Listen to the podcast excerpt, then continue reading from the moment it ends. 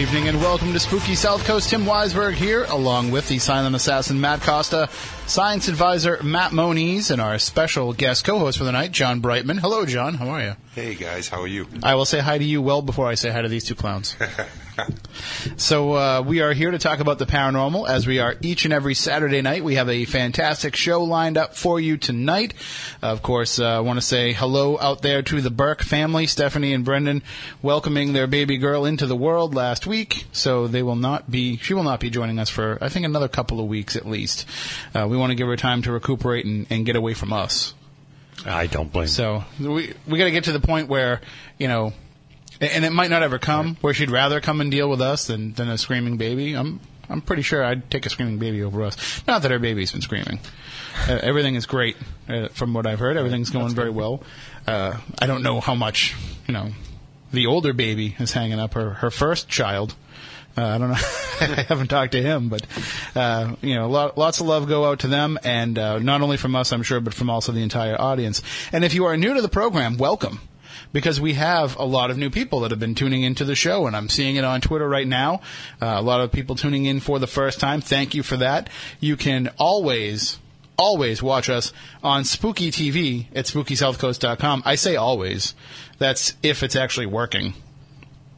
And it's working oh. right now, right? Uh, as far as I know. We're doing so okay. So far, so good, yeah. yeah.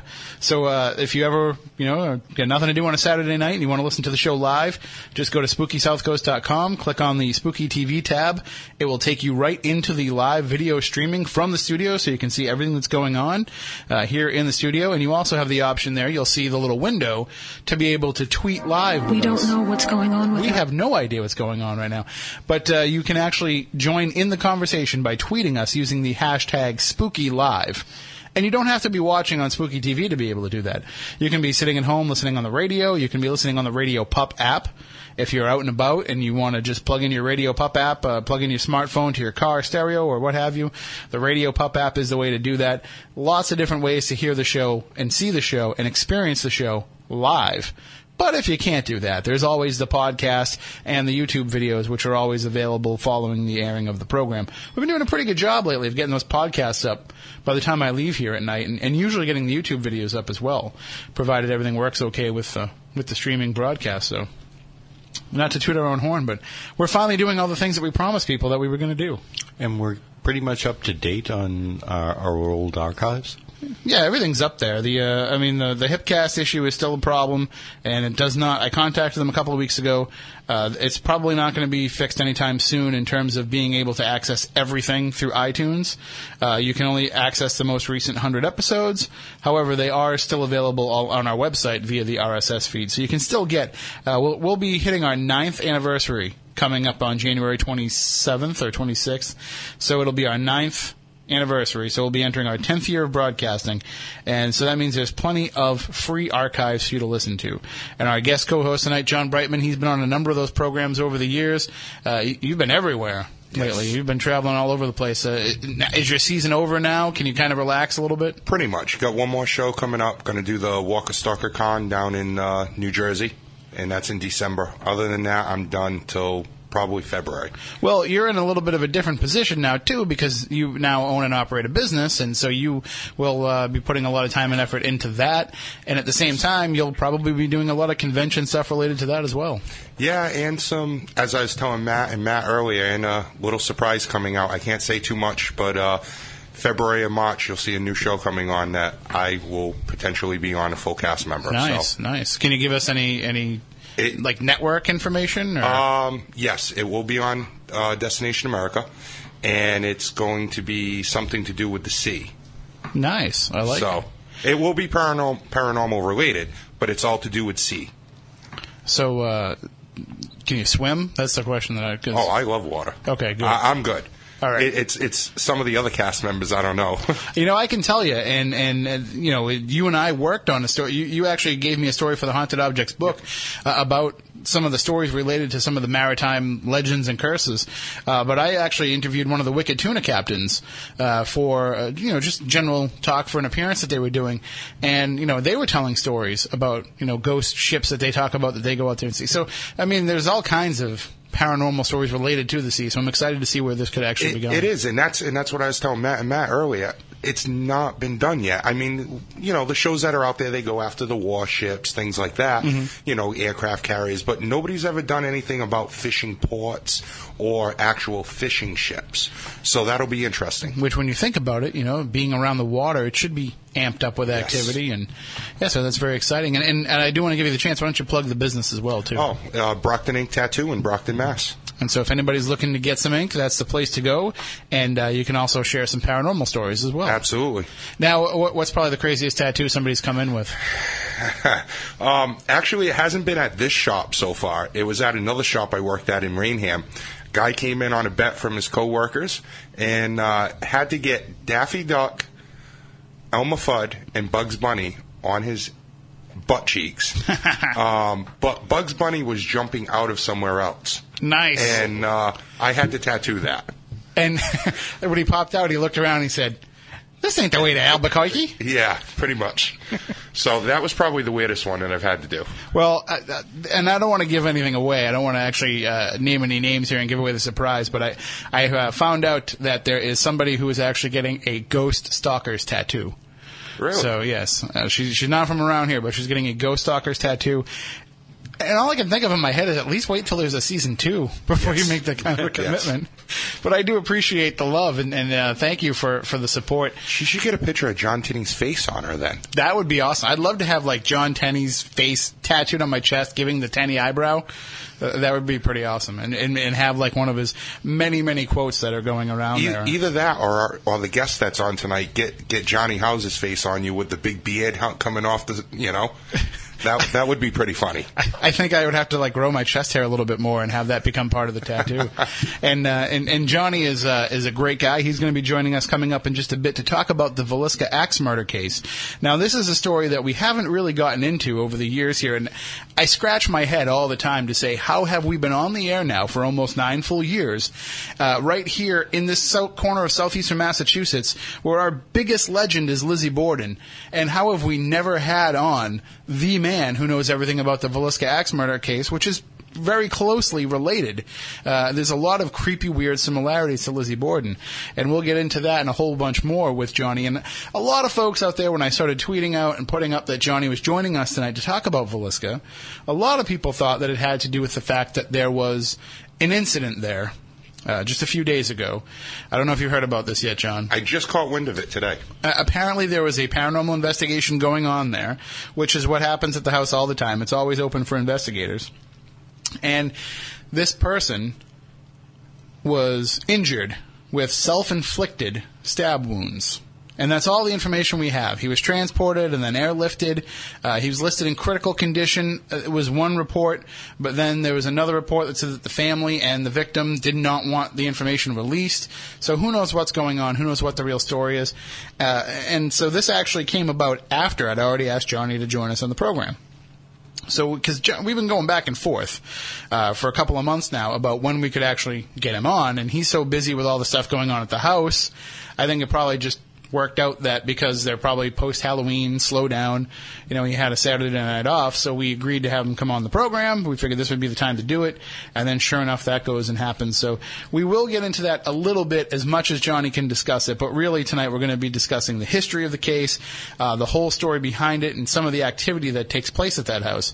We'll also give you a sneak peek of an upcoming Ghost Stalkers episode. The season finale actually takes place not at Villisca, but at another location that Johnny has investigated frequently, and he shared with us some of his experiences there, and I believe he will actually be appearing on that episode. So we'll have all that information coming for you a little bit later on in the show as well. Uh, I do want to say, and I know that, you know, there's certain people out there, I'm, I'm looking at you, Barry, certain people out there that don't want me to over-promote Ghost Stalkers on Spooky South Coast. But I have to say that last week's episode, you know, we, we made the switch from Sundays to Thursdays. So the new episodes now air on Thursday so that we no longer have to, you no longer have to pick if you're going to watch Talking Dead or Ghost Stalkers. You no longer have to pick if you're going to watch Sunday Night Football or Ghost Stalkers. You can just tune into the program and, uh, and live tweet with us, uh, of course. Uh, Chad and John are part of the live tweet every Thursday night, and David Roundtree and myself.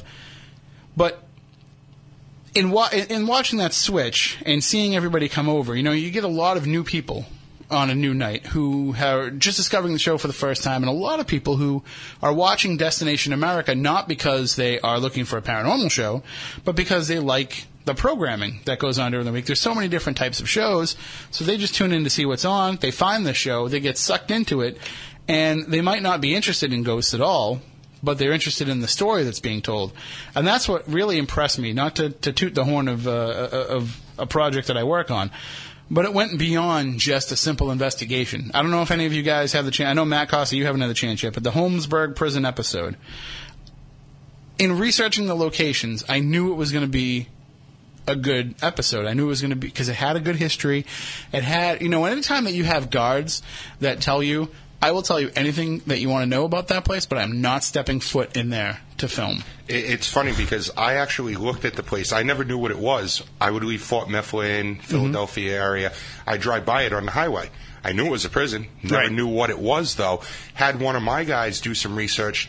Didn't come up with much at first. And I always wanted to check it out. And then it was funny. I saw, you know, you guys advertising that it was going to be on this past week. And uh, it was hard, man. It was hard. And, and kudos go to Justin Narragon, our story producer, who really did a lot of the digging and making the connections to get in there. But it was it was a lot of convincing. It was a lot of, you know, uh, assuaging the fears of the prison system, who still own the building, uh, and, and dealing with some of the former guards. And, and Dave Adams, the warden, who actually gave the tour on camera, he really had no interest in ever going back there. And it took a lot to get him to go back in there. And you can even see in the episode his uneasiness and his, his nervousness at being back in there, because he saw some gruesome things. He had somebody die right at his feet. Inexplicably. He had friends that he knew and worked with murdered in the very office that he had to ne- then work in for another seven or eight years. So it was um, it was just amazing to, that people were that profoundly affected by it that they didn't want to go back. And you can see in the episode what actually happened to the, to Chad and John when they're in there investigating. And it sh- it goes to show that, Moniz, you know this. You've been doing this for a long time. Paranormal investigation isn't always just about what you discover from the other side. Sometimes it's about what you discover about yourself as well. That is wholeheartedly true. I, I know that you have dealt with a lot of uh, different types of phenomena, different types of activity over the years. A lot of it you have a very cavalier attitude about. You know, you can come at me and tell me, well, I was dealing with this demonic case with a family, and, you know, I'm sure that there's probably something a little bit more to it. You know, and you, you seem to be pretty grounded and everything. One of the few times I've seen you actually shaken up by something, I think it was at a prison. Was it at Eastern State where you actually had something surrounding you? Yes. Oh, sorry. uh, that unnerved me. Only for the simple fact that this thing made no bones about what it was doing in front of everybody else. Um, I, I've met a number of different people down there. It's close friends. Um, a mutual friend of ours, Melissa June Daniels. Who is listening it, tonight. Uh, yeah, hi, Melissa. And uh, this thing literally just kept circling and, and taunting me. And Uh, The group that I was with actually got this on audio and I believe some video of it. It was, I would say, one of the more menacing things I have encountered. I mean, when you've got something that's growling and hissing at and yelling at you as it's circling you, and it made no bones about singling me out, and everybody there knew it was singling me out, and they were all in, you know, surrounding me and watching it, well, listening to it going around me in the dark. It was just eerie. And that prison is part of the same prison system with Philadelphia as Holmesburg. Holmesburg was actually built for the overflow from Eastern State. Uh, so you're dealing with a lot of the same type of criminals, a lot of the same type of activity. Uh, the difference being with Holmesburg, they had the Terror Dome in the middle. And I don't know the layout of Eastern State. I've never been there. But it's like a hub with spokes coming up, so it's roughly about the same same kind of layout. If you look at the overview of both of them, like the aerial shot, mm-hmm. they're pretty much identical. Similar, yeah, I, would, I think Eastern I State has some so. more extra chambers yeah. or tunnel ways, but they're pretty identical. So you've got the same type of, of, of layout where you've got all this negativity, all this evil existing in all those wings, all those cell blocks, that's all coming into a focused concentration in the dead center, in the middle. Yeah. And then when you look at Holmesburg, they built what they call the Terror Dome inside the middle, which was intended to protect the guards from riots. But as Dave Adams told me, the problem with that Terror Dome is, yes, if a riot broke out, it protected the guards that were inside of it, but those guards couldn't get out to help the guards that were outside of it. So it was basically signing off the death warrant of all your friends that were outside of that dome, and then you have the survivor's guilt of knowing that you were inside of that and that you were able to make it out while they didn't. Uh, and the fact that, you know, the, the, the murder of the warden and the assistant warden that happened, uh, that was even more nerve-wracking for them because that almost seemed like all the inmates were in on it. The riot broke out. These guys were able to sneak into the warden's office. And so, so many of these different things that happened uh, just shows that it was a place of e- of evil, of negativity. And th- all I could think of when I was researching that case was Matt's experience at Eastern State and knowing that there's got to be something to this. There's got to be something to why that kind of darkness can still exist there and be concentrated and continue. Even though people haven't been in Holmesburg since nineteen ninety-five, it's still there. Well, you still have these people that were nasty, dark individuals to start with. Yep. You're going to, if you're going to prison, generally you're not a nice person to start with. And so. We talked a little bit about this last week with Keith Johnson, but it's uh, part of it is the nature of evil. What if there was something attached to these people, uh, even one or two of them? What if one or two of them had some sort of negative force that was influencing their life, and then that came to Holmesburg or Eastern State or any prison with them? Well, think about it. You got a collection of nasty, quote-unquote, evil people. That's going to be a beacon to anything around if you're to follow that line of thinking. And the, the what I thought was interesting about this is we were able to take it in a in a turn and say that instead of just being a place where a portal exists, like we have in other episodes, because of different environmental factors or what have you, we were looking at it as a possibility of maybe man created that portal. Maybe man took all of this, threw it into one big giant area, let it get concentrated, let it get saturated, and it became so great that it ripped a hole, it ripped a portal from one world into another. So, you know, it's just a, another interesting way of looking at it. And that's what I like about being able to do this show is we get to kind of put out those theories when normally, you know, you don't have the opportunity to do that because other shows are worried about, you know, proving if there's a ghost there. And we're trying to move forward and say, okay, well, let's accept there is and see what else we can find could be the reason why. So makes me uh, makes me very interested as a viewer. And I haven't seen these episodes. You know, I saw the first one at the I premiere. saw the first one. That was it. But I haven't seen them in, before they come out. So I'm watching them along with the viewers, and when the Holmesburg episode was over, I finished tweeting with everybody. I said, all right, that's it. I got to stop. I'm going to watch the episode now start to finish because, you know, it really sucked me in. And that's – I hope that other people are having the same reaction to that.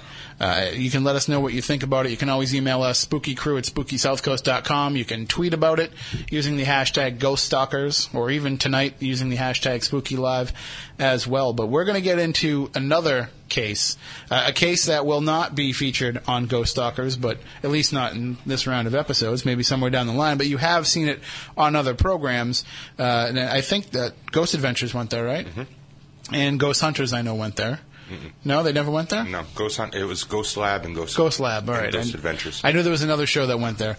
The uh, Villisca Axe Murder House in Iowa. Uh, we have alluded to the case before in the past, but we've never discussed it completely and fully. We are going to do that tonight with our guest coming up in just a bit, Johnny Houser. If you would like to call in at any point during the program, five oh eight, nine nine six, oh five hundred, eight seven seven, nine nine six, one four two zero. Those are the numbers to call in, and they'll write up on the website at spooky south coast dot com. If you would like to call in at any time, you can do so. Try and keep it to the topic, but maybe toward the end of the program we can have a little bit of open lines if people have questions or comments or anything they'd like to share. Uh, and also you can tweet us again using the hashtag SpookyLive. If you use that hashtag, it'll pop up right on our feed here and we'll be able to read your tweets. Also, you can follow us on Twitter at SpookySC. You can follow me personally at Tim Weisberg. You can follow Matt Costa at Smoking Monkeys. These are all spelled out correctly on our uh, on our website. You can uh, follow Matt Moniz with Smoke Signals. and uh, and hieroglyphics, because that's where he's at technologically. Uh, John, you have a Twitter? Just John Brightman. There you go. So uh, you can follow along with all of us individually as well. We're going to take a break. When we come back on the other side, we'll be joined by Johnny Houser talking about Villisca and the axe murders that happened there and all the hauntings that have happened ever since. Stay tuned for more Spooky South Coast here on W B S M.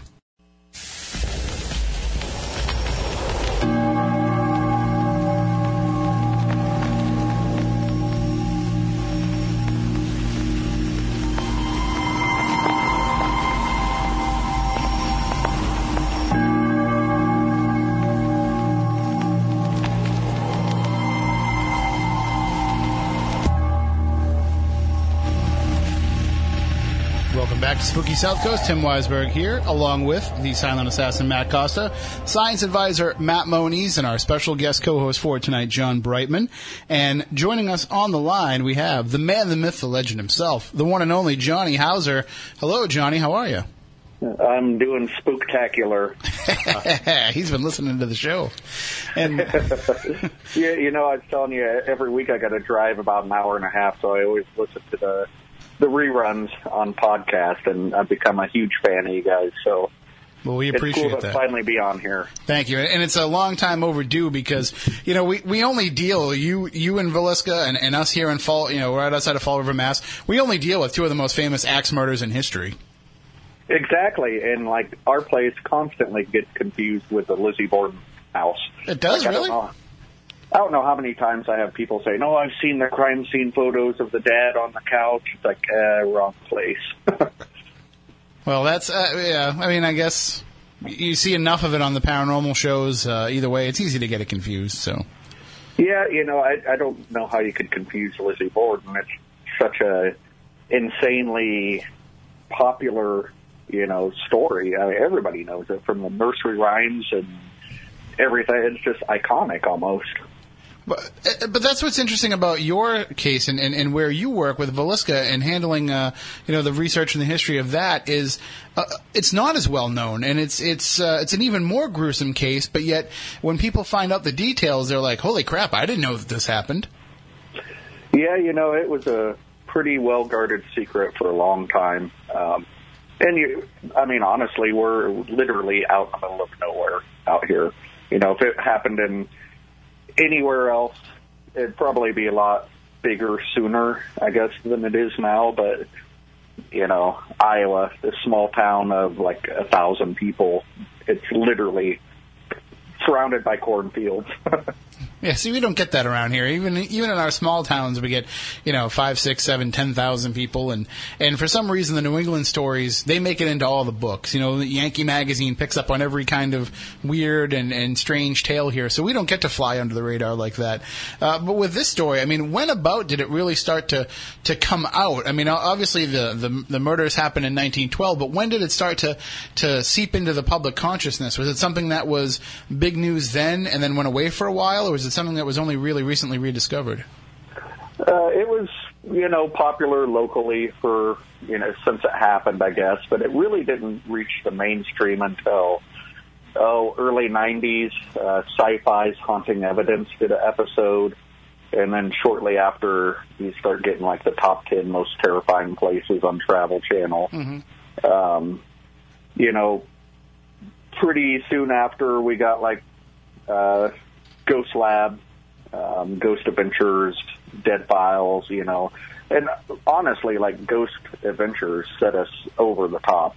I mean, that was the one show that, you know, I, I love Ghost Lab, I love Dead Files, and they all did really great, you know. But Ghost Adventures was just insane, the amount of people that have, are still coming that have just seen that episode, and that was, like, three years ago.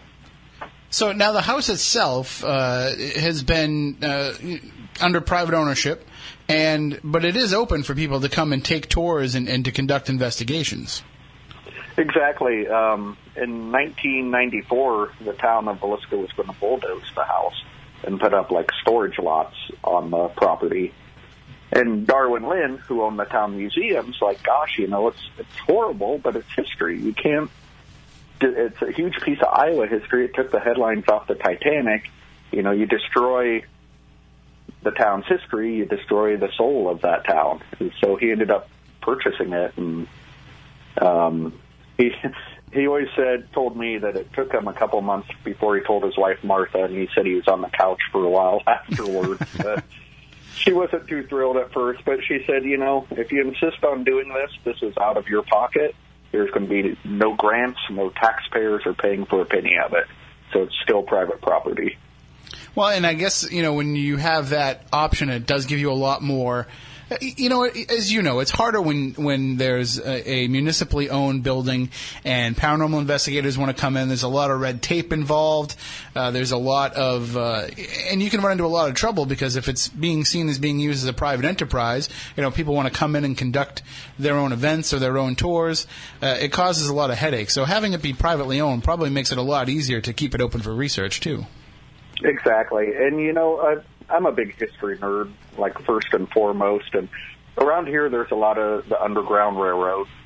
Um, of course, you know, when slaves were trying to ex- escape slavery, they'd take these Underground Railroads and, like, make their way up to up north.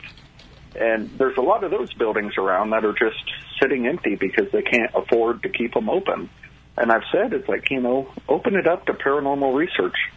The paranormal community are full of great, respectful, honest people, and, you know, maybe that can give you a little cash to keep the doors open. You know, even if there's no death or anything that's happened at these these places, there's definitely a lot of emotion.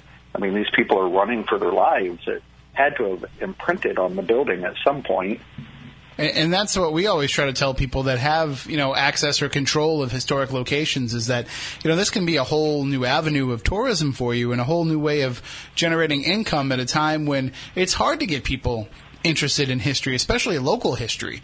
You know, it's if it's seen as a place where the school wants you to go on a field trip, then people lose interest in it after they have to go there, after they're forced to go there.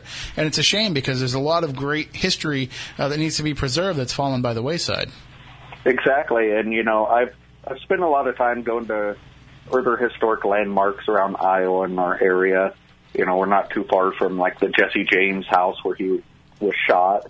Um, and what gets me about this is the axe murder house.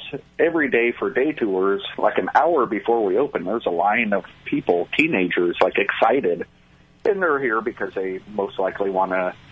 You know, they've seen it on T V and they want to experience right. something, but they hear the history before they even step foot in the house, you know?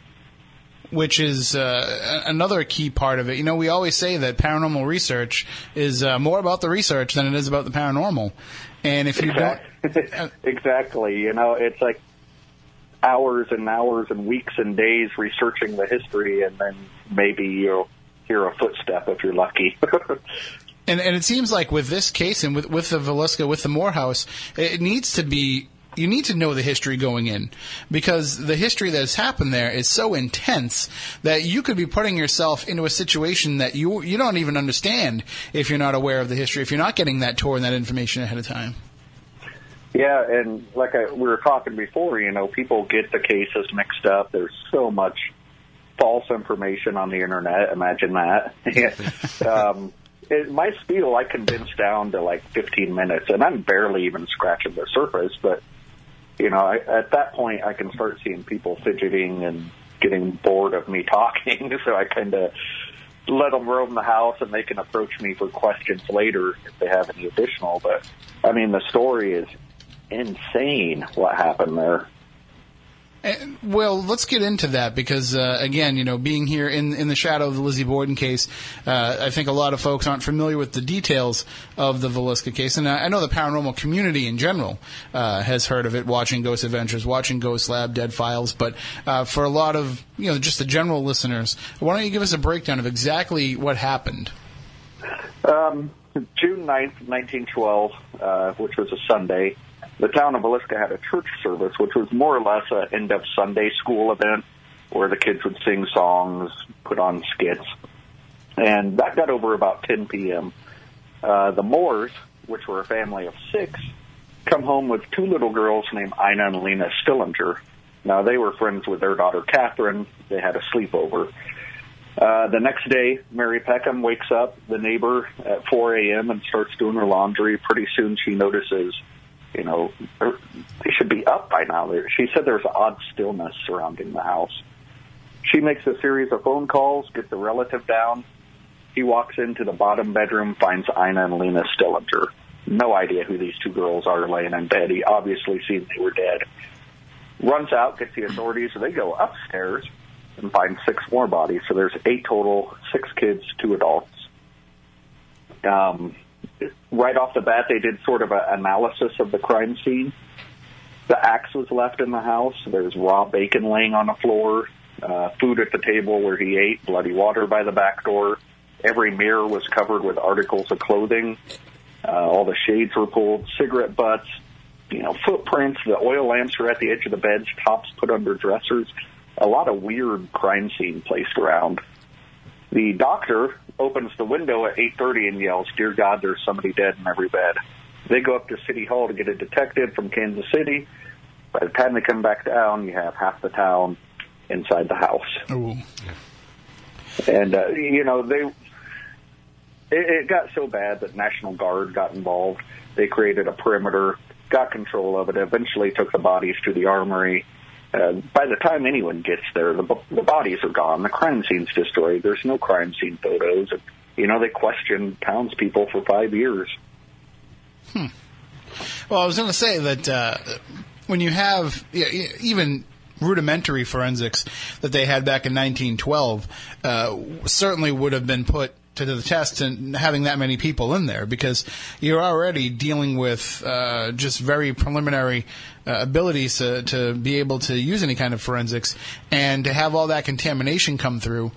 Is it was it solely because of the uh, you, you know the rubbernecking factor, the looky-loo factor, or was it because maybe they were trying to cover something up themselves? Maybe. Maybe they wanted to make sure that nobody found out who committed the murders. I think at first it started off with, uh, you know, the women in town knew that Sarah Moore was a meticulous housekeeper, so they started wiping up the blood because they they knew that she wouldn't want people seeing that. You were stationed for the... Se- Sorry for that. What's that? Oh, no, my computer just fired off on its own. Oh. You listen to the show. You know that happens. And, you know, pretty soon the guys went in. They start passing the axe around as kind of a, oh, this was left. Oh, wow. Um, you know, before long, people were just going crazy. I think it's just more of a shock, looky-loo, you know. Um, we're talking, this is middle of nowhere in Iowa. This isn't, like, big city. You know, nothing happens here. And this was like, whoa, you know, people couldn't believe it. So I think they just wanted to see it, which blows my mind, because that's the last thing in the world I'd want to see. Yeah, well, but I mean, some folks, you know, they, they like to watch a car accident as they, dri- as they drive by, and and some folks have that, you know, at least it wasn't me attitude toward it. Uh, and, and I think the the biggest problem with it is, too, is if you're dealing with, as you're saying, a place that's kind of in the middle of nowhere where nothing ever happens, it's probably the biggest, most exciting thing that ever happened to a lot of these people. Exactly. You know, this was, like, just unheard of.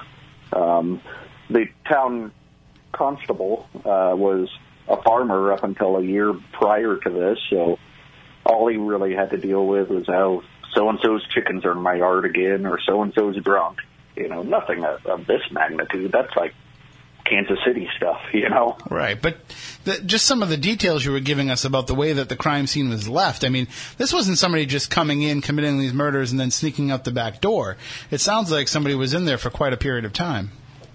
Yeah, and in fact, uh, Ina and Lena Stillinger had coverings over their heads, like sheets. When they lifted that, there was no blood stuck to the sheet. So, I mean, he waited for the blood to dry. Hmm. And that personally tells me, I mean, that this guy had done this before, because it, you know if, if if this is the first time with somebody, you'd think they'd be fumbling around and wanting to get the heck out of there, but this guy's like comfortable comfortable enough to eat. You know, that's just a certain kind of psycho. Hey Johnny, how you doing? It's John Brightman. Hey buddy, how you doing? Good, good. Hey, I got a question for you. Um, with the with the two children that weren't part of the family, Could is there any chance that maybe the cops now or even back then thought that maybe it was somebody to do with those two girls? Like maybe somebody part of their family, with just the way you explained how they waited till the blood was dried, then covered their head, almost like out of respect. Do you think it could have been somebody to do with her, with that side of the family? Well, uh, pretty immediately. Well, you know, throughout this five years of looking for who did this, I mean, everybody was a suspect. And Ina and Lena's father was a suspect for a short time. He was kind of a hard-working farmer who thought, you know, school and church is foolish. The only place a kid needs to be is at the farm working.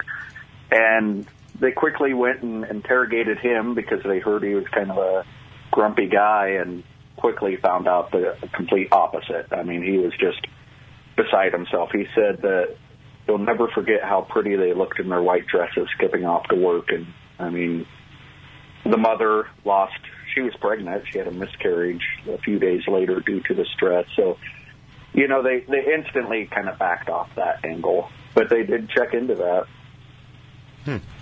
And, and just for the record, Johnny, we brought John Brightman in tonight because we felt that we didn't have an ample number of uh, tattoos and, and facial hair, so we, we had to bring him in for some of that. yeah, yeah, he's a good buddy of mine. We, we've had a few good times down at Scarefest. Absolutely. So, so uh, when when you say that you believe that this uh, that the, the murderer had actually done this before, I mean, that's a, a very uh, a very keen observation, because you're dealing with somebody who, if it was something that happened in a, in a fit of passion, if it was something that happened in a, in a moment of panic, then that person wouldn't have been comfortable to eat. If you or I chopped somebody up with an axe and, and saw what was left as a result, I don't think we'd have too much of an appetite afterwards. And, and it shows almost a, a psychosis involved in this. Exactly. And, you know, like the weapon was J B. Moore's axe. It was grabbed from the coal shed, which... There's an angle, I mean, there's a million angles to the suspects and scenarios. One of them was a hired hit against J B. If you're a hitman, one, you're going to be in and out. Right. Two, you're going to have your own weapon, for crying out loud. Three, they had guns and knives back then. You could have found them in an alley. It, there's no breaking and entering. Nothing was stolen. There's a gold pocket watch and money left on the dresser. I mean, this guy came in just for one reason. Hmm. And and it, it sounds like somebody that was probably under under some sort of uh, you know some sort of evil cur- uh, evil possession, some sort of evil intent. You know, this wasn't done for somebody who wanted to just see what it would be like to kill somebody. This was somebody that wanted to do something gruesome and wanted to really send a message in some way. And that kind of, you know, is a good segue into Reverend Kelly. Uh, the only person that was ever tried for this, and he, in fact, confessed to the whole thing. Um, but Reverend Kelly, five foot two, one hundred twenty pounds, he was a self-ordained schizophrenic minister who thought you had to commit the sins in the Bible to get inspiration for sermons. Mm-hmm. I don't know if he ever even read his Bible, but that makes absolutely zero sense. Um, he... The newspaper in town printed a, a story on him saying, Reverend Kelly's not a nut, he's a wheelbarrow full of nuts. He's down here saying, oh, I work for the Queen of England, I'm her personal detective, I could solve this. They're like, Kelly, we know who you are, we invited you down. Uh, he got booted out of the motel for reenacting the murders on guests sitting in the lobby. Uh, tried printing an ad looking for a secretary to type his sermons without her clothes on. I mean, he's a pedophile, pervert, peep and Tom, you name it. And his confession is really creepy. Um, he said he woke up, heard a voice saying, rise, Peter, slay and eat. Went for a walk because he wanted to write a sermon called Slay Utterly. Said he ended up across the street, and this is in nineteen seventeen. He says, I saw a shadow, and I followed the shadow man to the shed. Now, nobody's talking about shadow figures in nineteen seventeen, right, yeah. You know.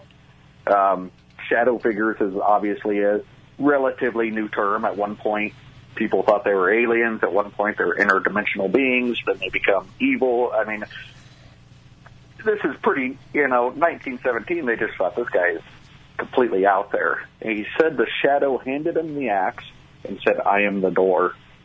He said he walked in, heard a voice saying, let there be light. And he could see in the dark, and there was scripture writing on, on all the walls.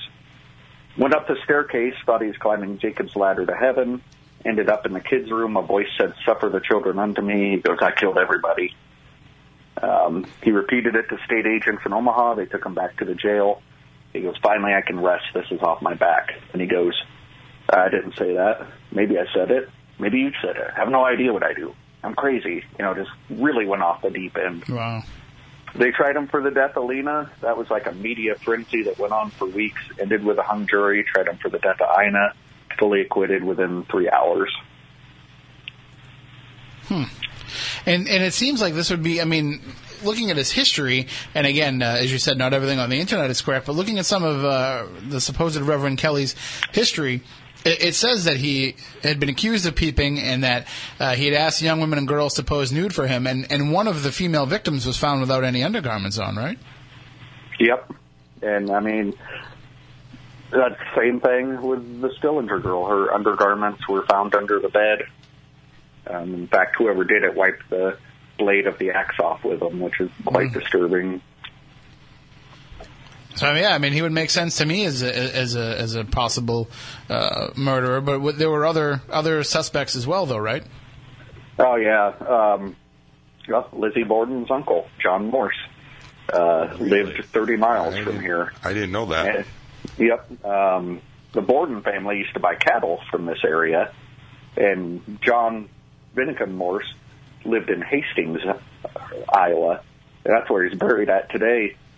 And as soon as this happened, they're like, "Oh yeah, we know who did this." And they went and they found him. He died previously that year, so they thought, "Well, he obviously didn't do it." Um, yeah, you know, that's a, a strange tie-in. I remember with, you. Uh, When we were talking for, for, for Ghost Stalkers, I remember you telling me that story, and it just blew my mind that there was that close of a connection between the two cases. Exactly. And, you know, I I went just recently to Hastings and found his gravestone, and it's like, right there it is. That's him.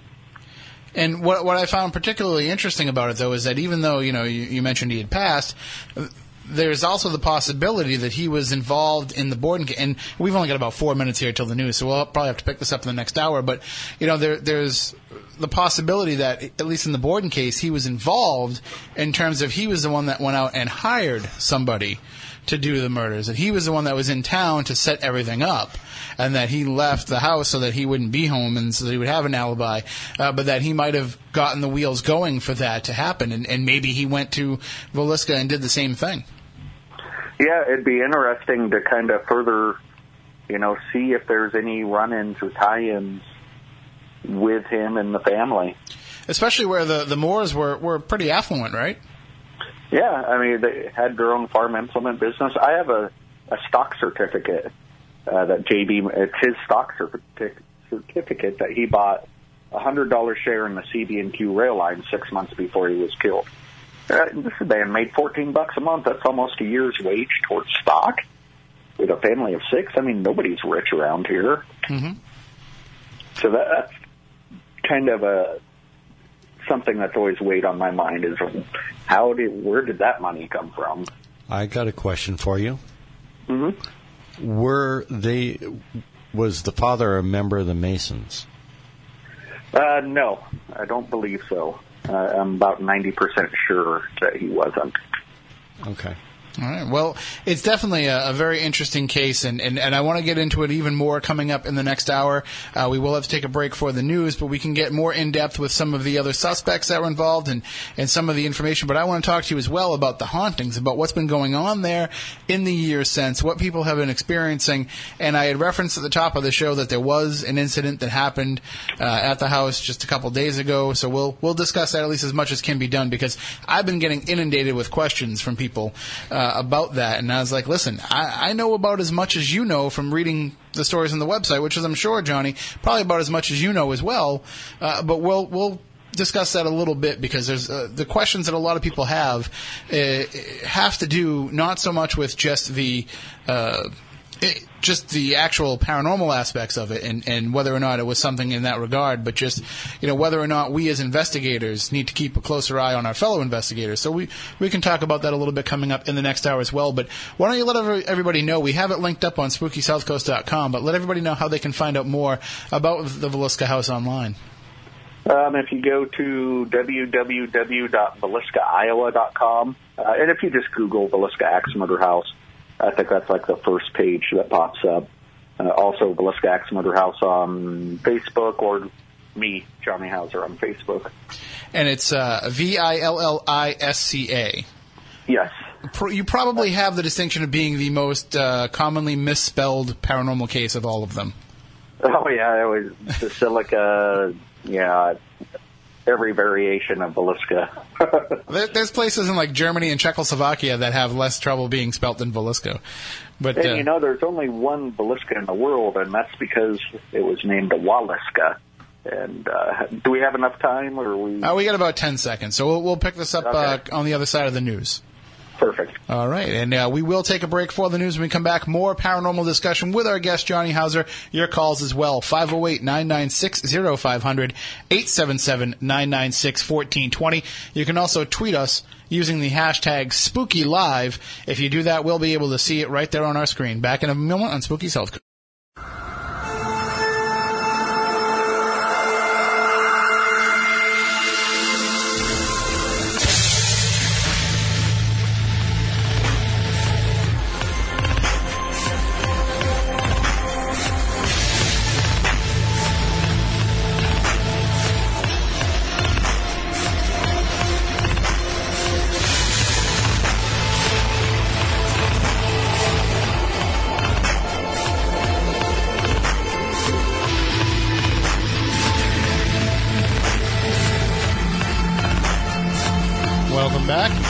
Number two of Spooky South Coast, Tim Weisberg here, along with the silent assassin Matt Costa, science advisor Matt Moniz, and our special guest co-host for tonight, the big guy, John Brightman, joining us here in the Spooky Studio. You can watch it on spooky south coast dot com slash spooky T V or the Ustream app if you use that as well. Just search for Spooky South Coast.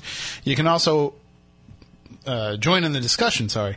I was blanking there for a second. Join in the discussion on Spooky T V at spooky south coast dot com using your Twitter account and the hashtag SpookyLive. And if you use that hashtag, all your tweets related to the show will show up right there on Spooky T V. Uh, and we can also follow along with it as well on our Twitter, because we're not, we're not so, I'm getting better at the Twitter, I have to say. I, bro- oh, yeah. I, bro- I broke fifteen hundred. Hey, that's pretty good. I have more Twitter followers now than the Spooky South Coast account. It's like the first time it's ever happened. Yeah. Because, you know, we've been tweeting That's out right. of that account for a long time. Right. And uh, and and we've been doing a good job of building that up, but I I just never really did much personally, and which is funny because I'm a sports writer, and they, like, want you to tweet and do all that stuff, but I never really got into it. But I think now I'm into it because it's more interactive. There's people there to talk to, so it's not like I'm just yeah, throwing things yeah. out there and nothing's ever coming back. So I like to have conversations. I don't like to talk to myself. I still don't get the whole idea of Twitter. Eh. I, I, I can see the I see the, the, the positives of it, and I see the negatives of it as well. There's there's been some drama this yeah. week, yes. but uh, we'll just leave that alone. We're we're rising above. Uh, but uh, you know, so if you want to follow along with us, at SpookySC is our Twitter handle, and you can tweet about it, tweet about the show using the hashtag SpookyLive as well. So that's the way that you can interact with us. You can also give us a call, five oh eight, nine nine six, oh five hundred. eight seven seven, nine nine six, one four two zero. And for those of you who are out of the listening range of W B S M, or for those of you who uh, are not watching on Spooky T V and you want to just listen to the show, you can use the Radio Pup app, uh, which all you have to do is go and look in the station search of the Radio Pup app, type in New Bedford, and you will find W B S M, and you will be able to listen to us live. And not just us, but all the great W B S M programming as well. And want to say hello to the Dark Matter Radio Network audience. We uh, always rebroadcast on the Dark Matter Radio Network each week. So uh, hello to all of you who are listening. And uh, also, you can view the show on YouTube as well, which we have a lot of people that are doing that lately. And there was one other thing that I wanted to plug in terms of how people are accessing the show. Ah, yes, yeah, Stitcher. Stitcher has uh, been acquired by another company, uh, and they were, they acquired another company, and it's growing, and it's even bigger and better. Uh, so you can actually listen to us on Stitcher as well, and we're also on TuneIn for people who use that. So it's everywhere. See, that's the thing. We don't we, we can't keep track of where the show is. There's so many things, so many options. Well, when we first started doing this program, we thought, you know, We're doing it for the local audience, and all right, maybe we'll record it, and we'll try this podcasting thing and see what happens. And I remember debating about it. We're like, what, ten bucks a month? Do we want to commit spending ten bucks a month for the podcast? Well, that's coming out of our pocket, man. Right. So, uh, you know, it was a lot of discussion about whether or not it was even worth doing it, and of course it was, because we have people listening to us all over the world. We thank you for it. I hear each week from people who tell me that, you know, they love the show. I heard from somebody who listens in China uh, just last week. Uh, people in Japan listen to the show, Norway, uh, folks in Australia, New Zealand. I never would have thought that would ever happen. I, I totally, crazy. totally agree with you, because I've noticed right after we always do the Bridgewater Triangle show, mm-hmm. my website gets hit from Norway, China, all different places like that, that during the week at normal or any other time of the year it wouldn't. So you're absolutely right about that. It's always, always the biggest show of the year, too. Uh, the, the entire worldwide audience wants to know more about the Bridgewater Triangle, so we're happy to bring that to you. And we'll actually be doing a follow-up show coming up from the Bridgewater Triangle investigation show that we did a couple weeks ago, where everybody that captured some evidence and had some experiences, we want to have them all come back and share with us what it was that uh, that they encountered while they were out there. It's something that we don't always remember to do when we get into the holiday season here and things get busy, but we will definitely do it this year. But uh, tonight we are talking about the Villisca axe murder case. Our guest is Johnny Houser, and he is going to be continuing the discussion with us. If you have any questions for Johnny, you can just give us a call at five oh eight, nine nine six, oh five hundred, eight seven seven, nine nine six, one four two zero. And we were mentioning before the, the news break, Johnny, that uh, the house is open for paranormal investigation. And it, it, how often are there people in there? It seems like it's uh, pretty busy, especially this time of year. Yeah, it's pretty well booked solid. I mean, we... Uh used to book a, about a year in advance, and then wow. people were just forgetting that they booked. So now we kind of do six-month increments, but, you know, it's pretty solid. We get people from all around the world and a lot of return visitors, and, you know, it's it's been great to meet a lot of like-minded people in this field from all over all over the world. It- I guess, though, when you have a case like that, that is, you know, we see it with Lizzie Borden. It's not just about experiencing the paranormal for a lot of folks and, and, and paranormal research. A lot of folks are true crime buffs that want to come in and want to try to be the one to crack the case, to solve the case. You must get a lot of that as well. Oh, yeah. We do a lot of forensics classes, criminal justice classes, psychology classes. Um, I've had a lot of homicide detectives stay the night, uh college professors to Catholic priests to doctors. I mean, all walks of life. How did you personally get involved with the house? Well, I've always been a weirdo. It's all right. We like those around here.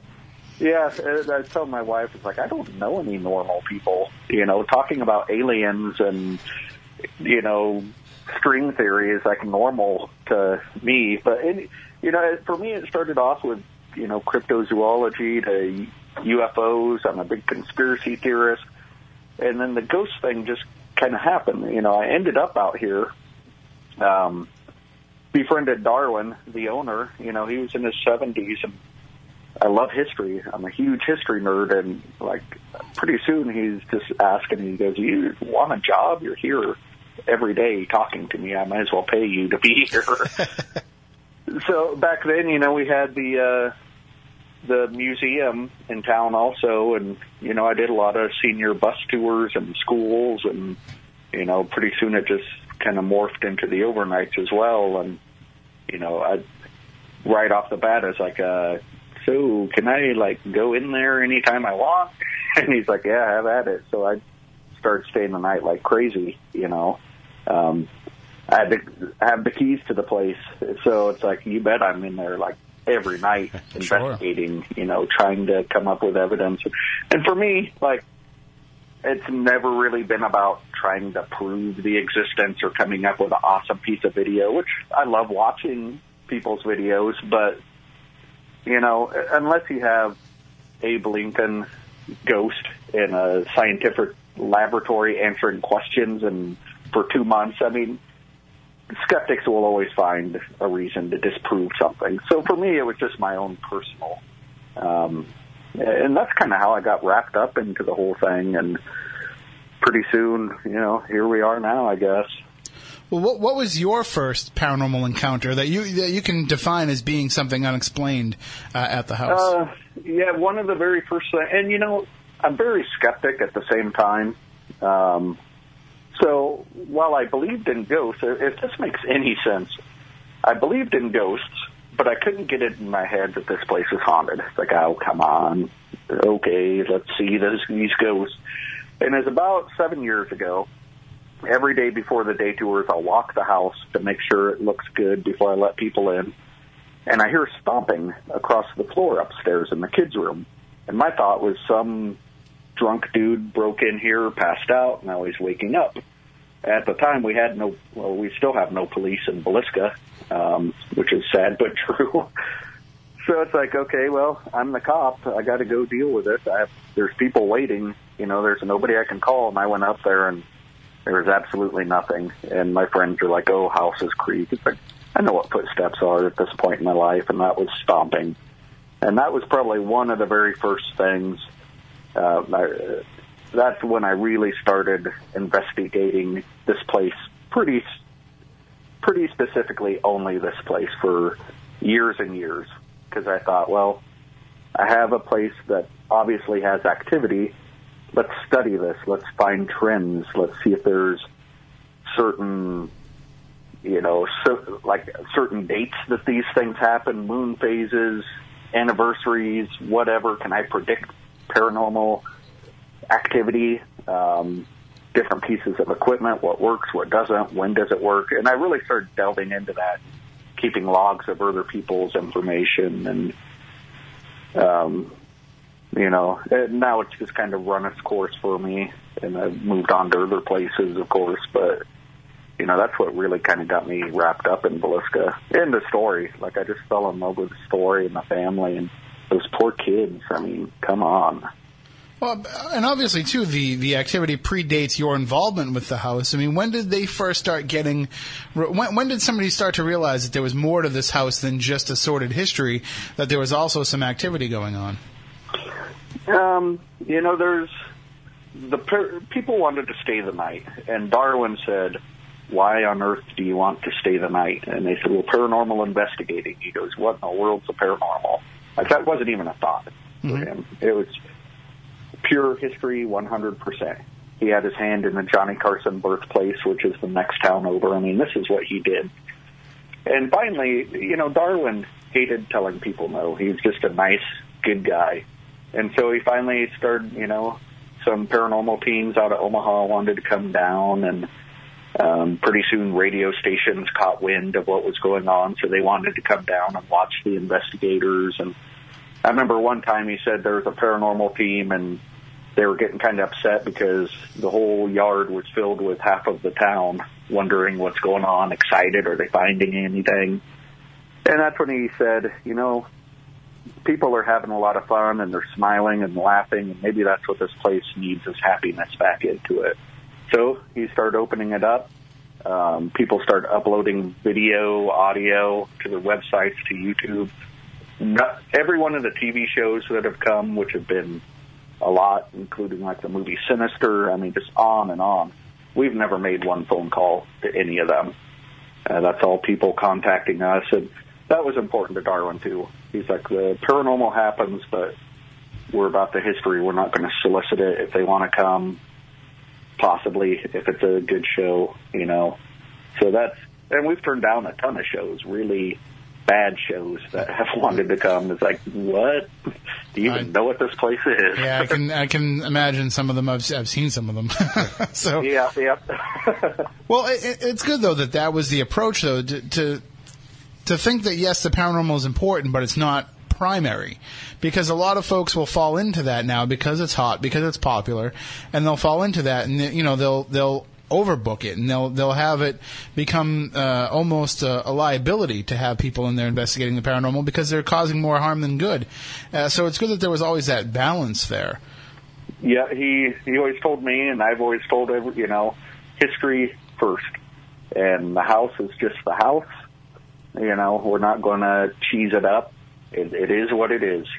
Uh, if something happens, something happens. If not, then it doesn't. You know, um, he always told people, he's like, you know, the paranormal just happened, and you can't ignore it. You can, you know, you can only ignore it for so long before finally you're like, okay, something else is going on here that needs some attention too, and some answers. I, I, I mean, really, with a with a place with a history like that and with a backstory like that, it would be easy to keep it open all the time for paranormal research based on the history alone. It wouldn't have to deliver. You know, just the fact that the, the, these people were murdered there, that they were killed by an axe there, would be enough to want to draw people in. But it seems like the house delivers, too. I got a yeah. question. I yeah, you know, and it's not one of those things that, like, the house was popular before, you know, a lot of the T V shows come. I mean, I opened it up to a bigger audience, of course, but the house has always sustained itself. Now, I have a question for you about the case itself. Mm-hmm. All of these eight people were killed in bed, correct? Correct. All right. Now, is there a possibility, or was it checked to see if they, they could have possibly have been drugged in some case? Because yep. there would had to have been somebody, you know, creating some sort of ruckus trying to defend themselves, unless, you know, like there were were there any defensive wounds to to the bodies, you know? Uh, yeah, you know, right off the bat, the thought of ether was possibly involved, and I guess that leaves a pretty distinct odor on the corpse. I have no idea. A very distinct Obviously. odor in the house, yes. Um, and they checked for that, and they that, came to the conclusion that nothing was involved. Uh, the oldest Stillinger girl was the only one with a defensive wound. She had like a mark on her arm, almost like she went up to block. Um, but, you know, you got to take all the investigating kind of with a grain of salt. You know, it's like, how, how well was it done? I mean, we didn't know anything here in Villisca. And, you know, even with fingerprinting, I mean, the first fingerprinting crime was, what, eighteen ninety-something? Uh, so, eighteen eighties, you know, actually, was the Jack the Ripper case was one of the first uh, times that they had used um, fingerprinting, if I'm not mistaken, Scotland Yard. Yeah, yeah, so modern forensics was in its infancy, you know, but a long way from Villisca. Well, you know, we mentioned some of the similarities between the Villisca case and the Borden case, but the way that they were murdered, albeit with an axe instead of a shotgun, but the fact that there was that number of people killed in bed, uh, that somebody had to have made a noise, but yet, you know, nobody seemed to have reacted to it. It's well, very similar to the Amityville case. case. They, yeah. he, they were shot in bed point blank with a thirty caliber hunting rifle. And granted, those neighbors were a little bit closer probably than in Villisca, but still, I'm talking in the house, right? You would think that people would have well, a reaction to. They still say what that was there going was on. Two people in that. That's and, still one know, of the theories. As a yeah. hunter, you know, I've heard the claims of, oh, it was thundering that night in Amityville. Come on. If anybody's shot, you're still going to hear a shotgun. Yeah, I mean, there's no mistaking that with thunder in the next room. Give me a break, you know. Uh, but yeah, you know, it, it's very similar. It's like, how can you kill that many people and nobody wakes up? And I asked one of the forensics groups. I was like, you guys are the experts. And they said, you know, the best we can think of is he cinched up towards the head of the axe, delivered like one, two blows on each person to incapacitate them, came back, delivered more blows afterwards. Uh, that was their take, but, you know, it's all open to speculation, interpretation. I mean, it's, who knows? Uh, we have no idea what happened. Uh, but again, that sounds like somebody that would have uh, a pretty sound idea of what it was that they were doing, and, and, and, and premeditation to be able to do it in that manner. Yeah, I mean, if that's the case, the guy definitely knew what he was doing. Like we were saying, if it's a first time, he's going to be fumbling all over the place, tripping on stuff, freaking out, getting out of there. Um, to me, it was a skilled killer. You know, I hate to use the word skilled, but somebody that knew what they were doing. Now, you said that the oil lamps were found at the foots of the bed? Foot of the Ina and Lena's bed and the parents' bed, and the tops were put under dressers. Uh, the wicks were all the, all the way down. And that's, you know, there's about twenty-five murders with an axe within a three, four-year period from Colorado Springs, Iowa, Kansas, Illinois, Missouri, all uh, all very similar to this. like the one in Kansas, family of five, I believe it was. I might be mistaken on the number. Sunday evening, as they were sleeping, mirrors covered. You know, Colorado Springs had the oil lamp at the edge of bed, pop under dressers. Hmm. My theory, traveling serial killer, these were his little calling cards because these idiots want to be known for what they do, you know, and his mark, his stamp, is kind of what I'm going with this month. It'll probably change next month. Sure, right. Well, I'll, I'll, I'm going back to your ether theory. That makes sense. If he takes the uh, the shrouds off them and lowers the flame, that prevents a flashover because the flame. Uh, what happens is the ether vapors build up, and with the shroud around it, it it'll auto ignite. It, and if he takes the shroud off, it's going to burn normally, and it's not going to flash. Very true, and you know, I think this guy wanted people to see it. And I wouldn't be surprised if he was in the mob of people that went through that morning. Now, have you have you ever had a group, like a scientific group, whether it be kids from colleges or some type of a um, reenactment team, come through and try and reenact the way it was done and try and piece it together like present day? Uh, yeah, um, quite a few, and myself included. You know, it's like you can't be in that house without just thinking, like, how did this happen? Like, how I had people come in and it's like, can I creep out of this attic without them hearing me? I mean, just, that's one of the theories, was the killer was hiding in the attic, waited for him to come home. Um, and I think it could be done. You know, when I first started working there, Uh, not long afterwards, there was a murder in Georgia. A guy killed eight people in a trailer house with a hammer, and toxicology showed no drugs or alcohol. I mean, so that happened. And, and that was a big, you know, during the Kelly trial, one attorney is saying, no way in the world he went in there and killed eight people without anyone waking up. But the other attorney is saying, well, you're telling us all day how impossible this was, but it happened. You mentioned a very interesting, and we do have a call on the line. If anybody would like to call in with any questions uh, for Johnny, five oh eight, nine nine six, oh five hundred, eight seven seven, nine nine six, one four two zero. Uh, but you had mentioned the possibility that the killer could have been in that group of people, uh, could have been in the house admiring his handiwork, which would be the, the sign of a of a truly sinister individual, but also would fit the profile uh, of a serial killer, somebody who would, you know, want to be in that position and, and would want to take that kind of uh, pleasure in seeing his handiwork. Exactly, and you know, that's one of the reasons I really wanted Dead Files to come. I wanted uh, Steve, is that his name? Mm-hmm. Yep, Steve Shavy. Yep. I wanted his take, you know, homicide detective from New York. It's like, I want to hear your, and he's like, no way this was a two-person job. This is like one sicko guy came in and did this, and he goes, I guarantee he is, you know, he, he thought Kelly did it. He's like, Kelly absolutely did this. Fixed the profile one hundred percent. Hmm. Hmm.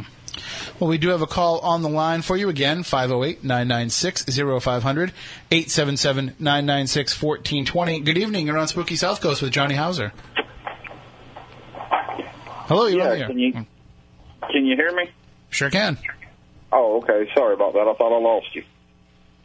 You've um, a... my, yeah, my question is for Johnny Houser. Um, you've been investigating the axe murder house for several years now. Have... You ever felt like anything followed you home, or do you use anything to protect yourself from that? Or um, yes, absolutely. You know, I live in Mary Peckham's house, her um, in her bedroom right now, talking to you guys, which is right next door, literally like ten feet.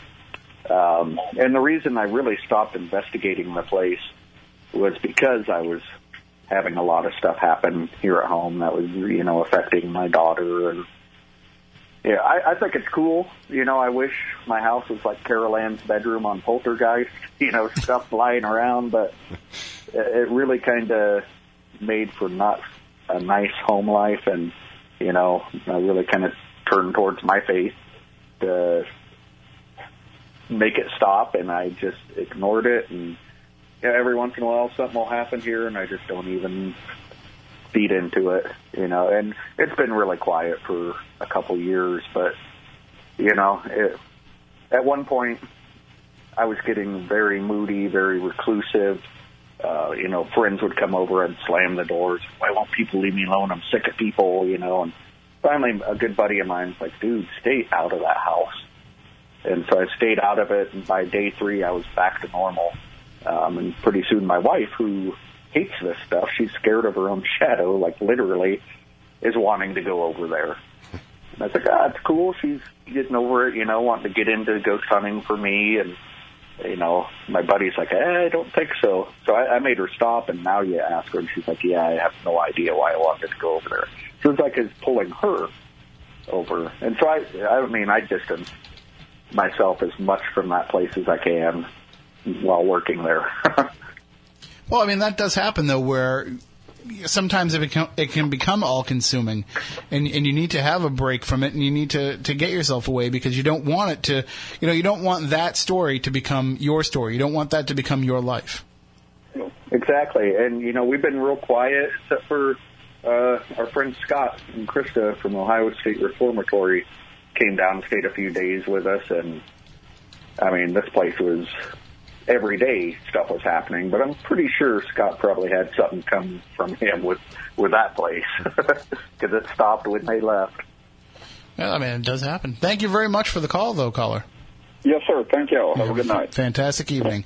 And if anybody else would like to call in, again, five oh eight, nine nine six, oh five hundred, eight seven seven, nine nine six, one four two zero. And I'm going to just pat myself on the back there, because I was able to hang up with the caller and not lose Johnny. So that might be might be a first here on, on Spooky South Coast. But uh, one of the uh, questions that I would have, too, for, for yourself, you're saying that you are uh, getting away from the Villisca house in terms of investigation. Obviously, you're still involved with, with the tours and people coming in, but you are investigating other locations. Do you feel like the spirits that you have uh, made contact with at the Moore House have tried to reach out to you in other locations as well? Yeah, you know, I, I personally, I, I love Ghost Stalkers. You know, I'm, I'm, I've been close with Tenney for a number of years, and uh, I believe kind of the same philosophy. It's like, why? Okay, everybody has the potential to become ghosts. Why are places haunted sometimes? Mm-hmm. You know, and I kind of, you know, the whole portal idea is wonderful. And I also kind of think, like, some of these places are just like a beacon. Um, you go out in the woods and turn on a flashlight, you got every insect in the world flooding to you. You have one of these places where every night there's a revolving cast of people wanting to communicate. If you have something to say, that's like Grand Central Station, you know. So I've encountered things next door that have nothing to do with the house. I've encountered things at other places that seem to be Villisca oriented. You know, it's just, it's strange. Um, I think we're just very in the infancy of figuring this out and piecing it together. Well, uh, the main reason I ask is, uh, and, and you might have heard me tell this story before, I know that these guys here have, you know, I actually was involved, it was a Legend Trips event, but it was at a different location, and a spirit came through on the, uh, I was either using the Shack Hack or the S B seven, one of the two, and It was. It came through very strongly and very negatively in, in what it was discussing, and it said straight out, when I said, you know, what do you want to talk about? It said, murder. I said, what kind of murder? It said, axe murder. And I said, who is this? And it said, John, which is a name that is, you know, associated with one of the entities at the Lizzie Borden house. And I said, well, what do you, where do I know you from, John? And it said, Lizzie's. And so I turned the box off, and I said, that's it, we're not using it for the rest of the night, because I didn't want something... you know, from there, something that obviously had ill intentions to be creeping into this other investigation in another location that might not have necessarily been, you know, that type of activity. And also, as I made the joke at the time, uh, we were at the Faring Tavern, which is a ninety-nine dollar ticket. Lizzie Borden is a one hundred thirty-five dollar ticket, so it really wouldn't be fair, you know, to people that pay more. But yeah, I, it, sorry, go ahead. And, you know, it's like, I've never, I've always been confused about the idea of ghosts being trapped in a place. Uh, cause for me, it's like, why would these walls and stuff that exist in our reality right now affect them? You know, um, which very well could be, but, uh, you know, who's to say that can go, you know, from one portal to another portal to other places. I mean, I think we're limiting limiting ourselves by saying they're stuck in one place and cannot leave. Yeah, I mean, that, and to think that uh, whatever is on the other side is that limiting. You know, we we like to think that when you transition from this realm to the next, that you're going to have more knowledge and, and, and have more uh, freedom as uh, in that form. So we would like to think that somebody isn't forced to be stuck in that spot. Uh, but it seems like more often than not, when there's a tragedy, that can happen. And I'm not somebody that believes in people being able to go in and help spirits move over and, you know, move into the white light and all that kind of stuff. I think what ends up happening is it's such an emotional... Uh, so, just such an overwhelmingly emotional event that it just it's like a permanent stain. It's like punching a wall. No matter what you do, no matter what you do to cover it, the fact that you punch that wall will always remain. Mm-hmm. Yeah, and I, I believe that any place that has such a horrific thing happen, that imprints, that negative energy will always be there. And, you know, is, is it the ghost of the soul of the person, or is it that energy manifesting as whatever it wants to? Yeah, I, I concern. Uh, I get concerned about that too. I get concerned about when if we are dealing with a place where there's been overwhelmingly e- uh, evil acts, like at Villisca, that there is the possibility that there was something there that caused that to happen. You know, I throw that theory out all the time with Lizzie Borden's, and, and people say to me, that makes a lot of sense, but Jesus, I hope that isn't true. Because, yeah. You know, what I'm saying is that there's something negative, something evil there that just drew the Bordens into it, and they were just... They were just who were there at the time, and that maybe it's the same thing with this. Well, look what happened at the Borden property next door twenty years prior. Right. There was there was a murder there uh, where the mother murdered her children and murder, took suicide. Her own life. Yeah. yeah. So, I mean, there, it seems like there was something there that goes beyond uh, just the evil of human beings, and it used them as kind of pawns in its own game. And I would hate to think that the same thing might have happened there as well, that you might have a place that is not only has this evil presence over it, but is now playing along to keep people going in there, which kind of segues into my next question. And I know that it's kind of hard to really discuss anything of what went on, but uh, we had the story that happened the other night, and I, I know you probably can't discuss too much about it, Johnny, but the situation that happened, it was something that was out of the control of anybody involved in the house. It was the act of the individual investigator that was there working, uh, you know, in, investigating at the time. But w- maybe there was some kind of an influence there. Yeah, you know, that whole thing is just, like, shocking and disturbing. And um, 'cause you guys have never had anything like that happen before. No, never. We've never had the cops ever come to the house for anything. Um, and these people, it's their third time there, you know, uh, normal, great people. I, I feel horrible for this guy. Um Just, like, waking up that morning, nobody told us. We heard it on the news. Like, really? And Martha is an older woman, and, you know, she's in tears over this. She said she just couldn't believe it. She's like, why would somebody do that to, to themselves? You know, she just couldn't wrap her head around it. And I couldn't either. Um, as far as what happened, I have no idea. You know, I... I don't want to speculate either way. Um, like, I, I hope this guy, uh, he's ex- from what I hear, he's expected to make a full recovery. And, you know, maybe he'll come out and say what happened. Maybe he won't. I don't know. Um, but the whole thing is just, I mean, like, I, I teared up. Like, that morning, it's like, no way. No way did this happen. I thought it was a joke. I mean, do we know anything about what, what, what kind of an item it was that he that, uh, that, that the stab wounds happened with? Uh, he had a knife. Um, I mean, what, but, what type of knife were we talking about? Like a, a knife, like a hunting style knife. So that, pretty good sized blade. Uh, and you know, I, I've seen people it's like, well, why would you let him in there? It's like, okay, we're in Iowa. you know, camo pants and a knife hooked to your belt is common clothing around here. That's nothing else yeah. normal. You know, I go to the gas station, and everybody in there has a knife on their side. It's a big hunting, farming town, you know. Um, so, I mean, it could have been something just as simple as, you know, stumbling around in the dark. Well, and you got to bear in mind, uh, a knife is only a tool, and it only becomes a weapon when you use it as such. Right. right. It could have been an accidental. Exactly.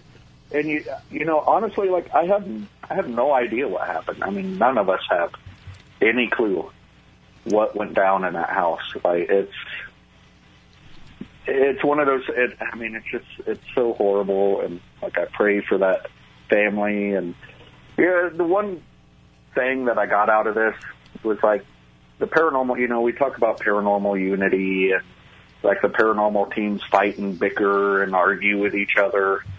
It's like a family.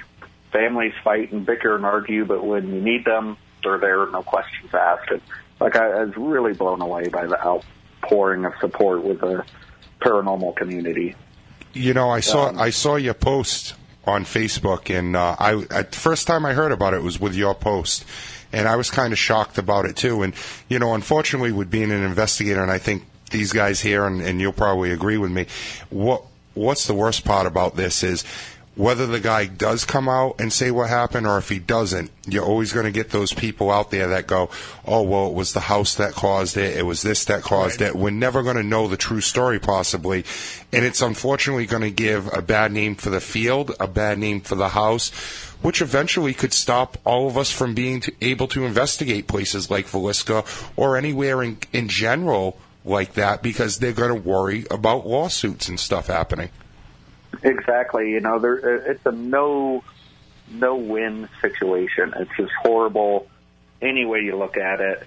Um, and, you know, what gets me is, like, everybody in the paranormal community is very supportive. And, like, I, I love everybody so much for all the comments.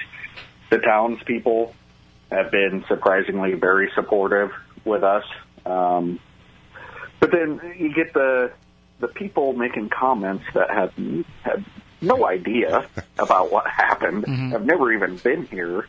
Like, there's one lady goes, oh, you need to shut the doors of that place. You're just enabling mentally unstable people to a place to do their crazy acts. And I'm like, well, you better shut down public schools and post offices, too, because their track record's way worse than ours. um, yeah. And then you get the other person, and these are from people that aren't paranormal related, just regular Joes, I guess you'd say. One lady's like, well, going on about the mental angle on this guy, which, I mean, I've talked to him several times. Seems like a pretty normal dude to me. Yeah, I mean, you know, it, it, it, it, but it could be that. Off, going off about this guy, and like two posts under it, she has a banner about helping people with depression. It's like, you know, it's one or the other, you know. Don't sit here and cast stones when you're trying to, you have a thing about depression or whatever. It's like, you don't, who knows what happened. Listen, I, I, I don't want to speculate too much, uh, but it's entirely possible, it is possible that the the gentleman could be mentally ill and, and could have been trying to do himself harm. It could be possible that he was trying to become part of the legend, part of the story. It could be possible that he was just trying to use a trigger object to get a rise out of the spirits and things went bad in the dark. All of these things are possible, and not one of them would be the fault of you or the people that are in charge of that investigation that night or the owner of the house. Uh, you can't hold everybody responsible for the actions of the individual, uh, because people are going to make their own decisions and they're going to make their own choices. Exactly. And, you know, once I found it out, like, the the angle of paranormal or being forced or, you know, like, none of that's even on my mind. Like, I, I was like, man, I hope this guy's okay. My thoughts are with his family, with him. Um, and then my second thought was, not again. Like, I don't want to go over there and clean this up, you know? It's just too eerie and to have. Yeah, yeah. That being said, though, I mean, I guess now you kind of have to put a rule in place, you know, check your knives at the door, leave them in your car, whatever.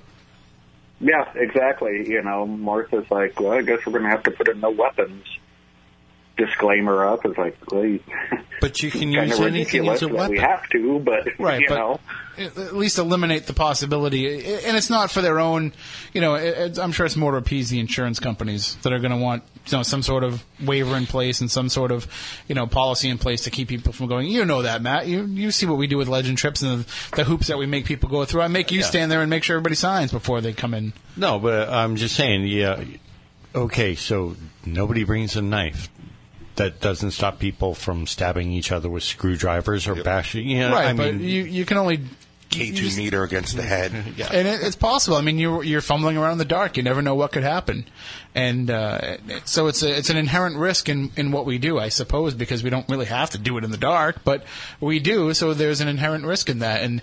and of course, the media is what bothers me the most about it, is that they jump all over it, because the minute something happens and it's even remotely paranormal related, they have to jump all over that angle. It got to the point where I don't know if it's my own personal Facebook metrics because I'm involved in a lot of paranormal, but it was the number one trending story on my Facebook yeah. trends yesterday, because there's all these reports out there of people jumping all over it because it was on a paranormal investigation. And, you know, like, That, that's what scares me the most, is, like, it made the New York Times, like, before we even knew I had. And I live right next door. I, I'm the one that checked them in. And it's like, in every one of these news, quote, stories, I mean, I've seen one where it's saying the guy was in the yard stabbing himself multiple times, which is completely untrue. It's like, come on. Yeah. They're already making it, like, a media sensation, which is... I, I don't want at all. Well, you, you know, know, sooner or later it's going to jump to, eventually somebody out there is going to jump to, well, it's the forces that were in the house that mm-hmm. caused the original axe murders. They're coming out now, and they caused this guy to do that. You know, somewhere in the news, on Facebook, somehow, some way, that's going to get tied in. Which could be possible, but why him? Why that moment? Why not all these years before? Oh, absolutely. But you know it's going to. Yeah, and that's, you know, sadly. And, like, even... Like, like I said, I'm not going to speculate, and I'm sure this guy is going to make a statement, and, and no matter what it is, like, I'm not even going to entertain or comment, you know, with any future, like, ideas of that happening. Just because, I mean, we'll never know. The only people that will know is that guy. Have people and, been over to your house knocking on your door, like news reporters or anything, asking you questions yet? Well, they didn't know he lived next door until you just blew up his spot, John. Now they know where to find him. He outed himself. That's yeah, you, you, he did actually he read earlier. First, yeah. No, you know, and I was really worried. It's like, oh, geez, I hope there's not freaking news people out, out front of the house. I was like, come on. And no, there's been nothing. Thank God. Uh, Martha's shut down the the news people pretty quick. Good. You know, she's like, I'm not going to say anything. This is with that family. It's their thing. It's not my place to say a word about it. It's, if they want to talk about it, they can. But has, uh, I'm has not going to speculate.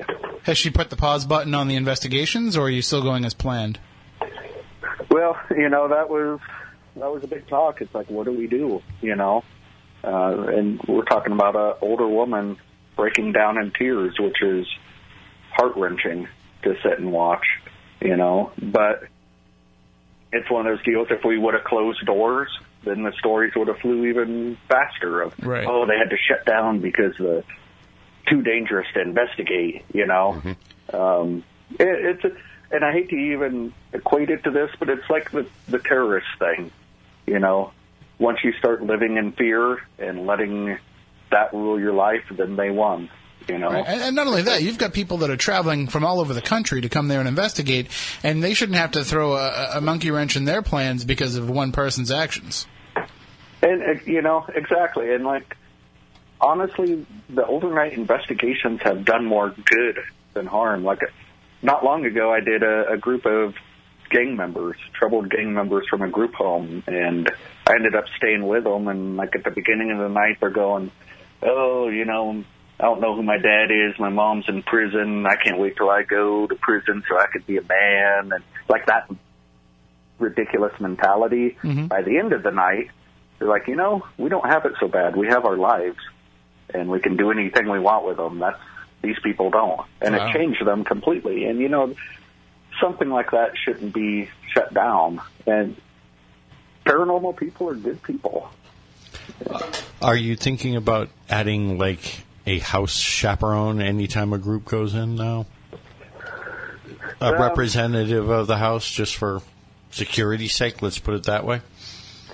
You know, we, we've tried to, in the past, implement different ideas of, like, okay, do we have, like, a questionnaire for them to fill out to get, you know, how do, how do you weed people out from, like, serious investigators to people that are going to respect what happened in there. And the sad part is you can't. Everybody's money is the same. Everybody's yes. uh, reservation is the same. It's kind of the we go through the same thing. We all run events here. Yep. You know, uh, you, you can't get to a position where you start discriminating against one person over another because exactly. it's, it's not our job and, to decide who's serious and who isn't.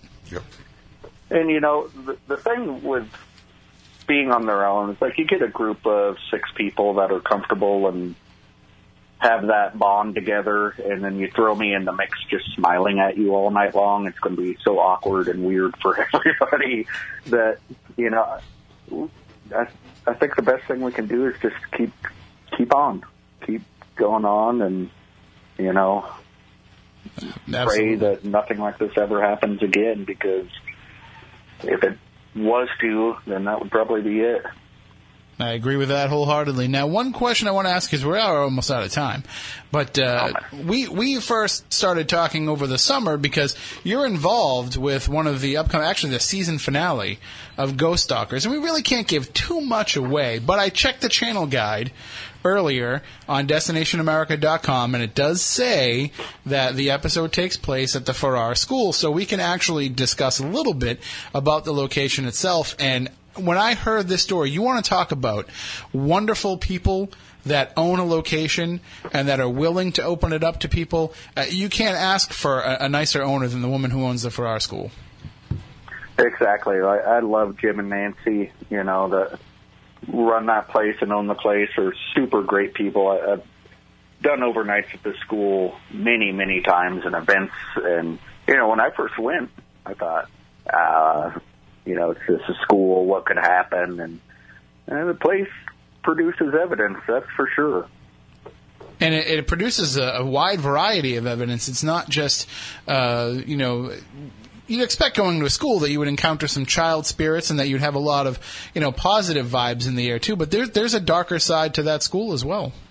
Yeah, and, you know, that was one of the questions I, you know, hopefully we'll have answered is like, well, why is it haunted? You know, what what is haunting that place? Something definitely is, but I, I could never figure out, you know, the the mystery to it. So uh, a little behind-the-scenes info here. Uh, you did go and, and and filmed with the guys? Yep. So we'll we'll probably see you uh, doing doing uh, some, some on-camera interview stuff? Oh, yeah, yeah, definitely. And, you know, it was... Uh, I'm, super proud to be part of it because I, I absolutely love the show, and you know, like Thank you. seeing the episode, the the newest one at the the prison, you know, the seeing Kenny like that just really broke my heart, and it's like I wanted to jump through the T V screen and run into that place to help him. And um, uh, I, meeting Chad, you know, Chad is awesome. You just said that. The- You just said what you said about Tenney and the blood drain from John Brightman's face, and he's like, "What happened?" I'll I'll tell you after the show, but uh, you, you you know you're right though to to see people that like John that you see that are experienced that you know that you've investigated with and you see firsthand how he does things, to see something have that profound of an effect on him, uh, it, it just shows you that this goes beyond just the experience of of. encountering the other side. It has to do with, as we were discussing at the beginning of the show, it has to do with how you stand up to it as a person and how you react to it and internalize it. And it seems like you're somebody, uh, Johnny, that has come through this journey yourself and, and made your decision about how you can face up to the paranormal. Exactly. And, you know, to, like, talk to Chad, I mean, the dude is just so nice, and he wears his heart on his sleeve, and, you know, I just, that hug between them at the end is like, man, that is probably one of the more powerful T V moments I've ever seen. And I love the show because I've screamed in places. I, you know, I've teared up. One of my buddies collapsed and cried in a place. It's real. it's real life. I've had people that were, you know, we live tweet during the show, and there were people that were tweeting me, asking me, uh, is John okay? Does John make it out of this okay? I'm like, he's fine. Like, he's okay. He's tweeting right now. He's all right, you know? Like, people were that concerned about him because of everything that was going on, but uh, it was yeah. just uh, amazing. My, and sorry, go ahead. My wife won't even watch the episode. She's like, I don't want to see, you know, Tenney in that situation. She's like, I, I just don't even want to watch it. Which, you know, I mean, like, it broke my heart. Like, I love that dude. I've been close to him for many, many years. And it's like, the only bad thing about the show is now we have to share John Tenney with the rest of the world. Exactly. Well, you and John Tenney are in one of the, the truly strange positions in the paranormal. I think it might be yourself and, and Tenney and maybe Dustin Powery of being, like, the only people who are not, like, nobody's ever said a bad word about any of the three of you. You, you might be the only ones. Yeah, that's about right. Dustin Parry gets away with it because, you know, he's just a generally good person. Tenney gets away with it because how can you not have the ultimate respect for that guy? And, and yourself, the same thing. You know, nobody ever has a, a bad word to say about you. So you're doing something, you're either doing something really right or something really wrong.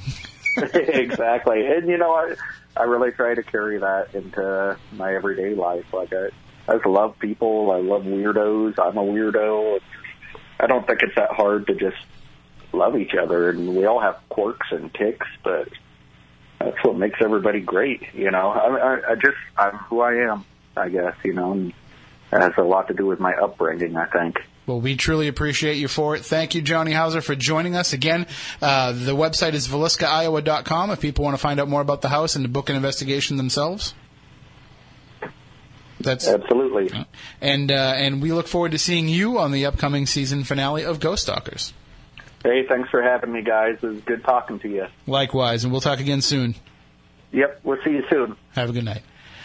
That is the one and only Johnny Houser. Again, you can check him out on Ghost Stalkers coming up, the season finale. Uh, it'll be a week from this Thursday. This Thursday, the guys will actually be investigating the Wheatlands Plantation in Tennessee, and then that will be followed by that episode at the Farrar School. So six locations that nobody's ever gone to before. The, the Farrar School is pretty cool. You've been there? Yeah, they do a Paracon there, and uh, it, it was pretty outstanding the first year that I went. I, I will tell you, I spent a lot of time talking to people on the phone involved with this. When I hung up the phone with Nancy after talking to her for, I think it was it was probably close to three hours, uh, the initial conversation I had with her.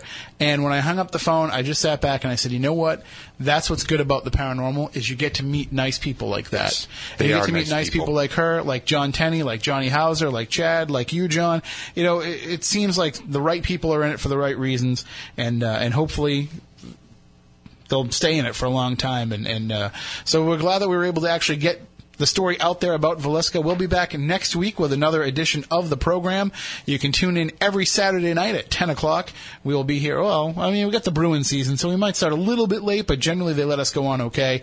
We'll get shifted around a little bit for some of the uh, the West Coast games, but uh, we'll be here every Saturday night to talk with you about the paranormal. spooky south coast dot com is our website if you'd like to find out more or get the past episodes. So until next week, for Matt, for Matt, for Stephanie listening at home, for John Brightman, I'm Tim Weisberg. We want you all to stay spooked.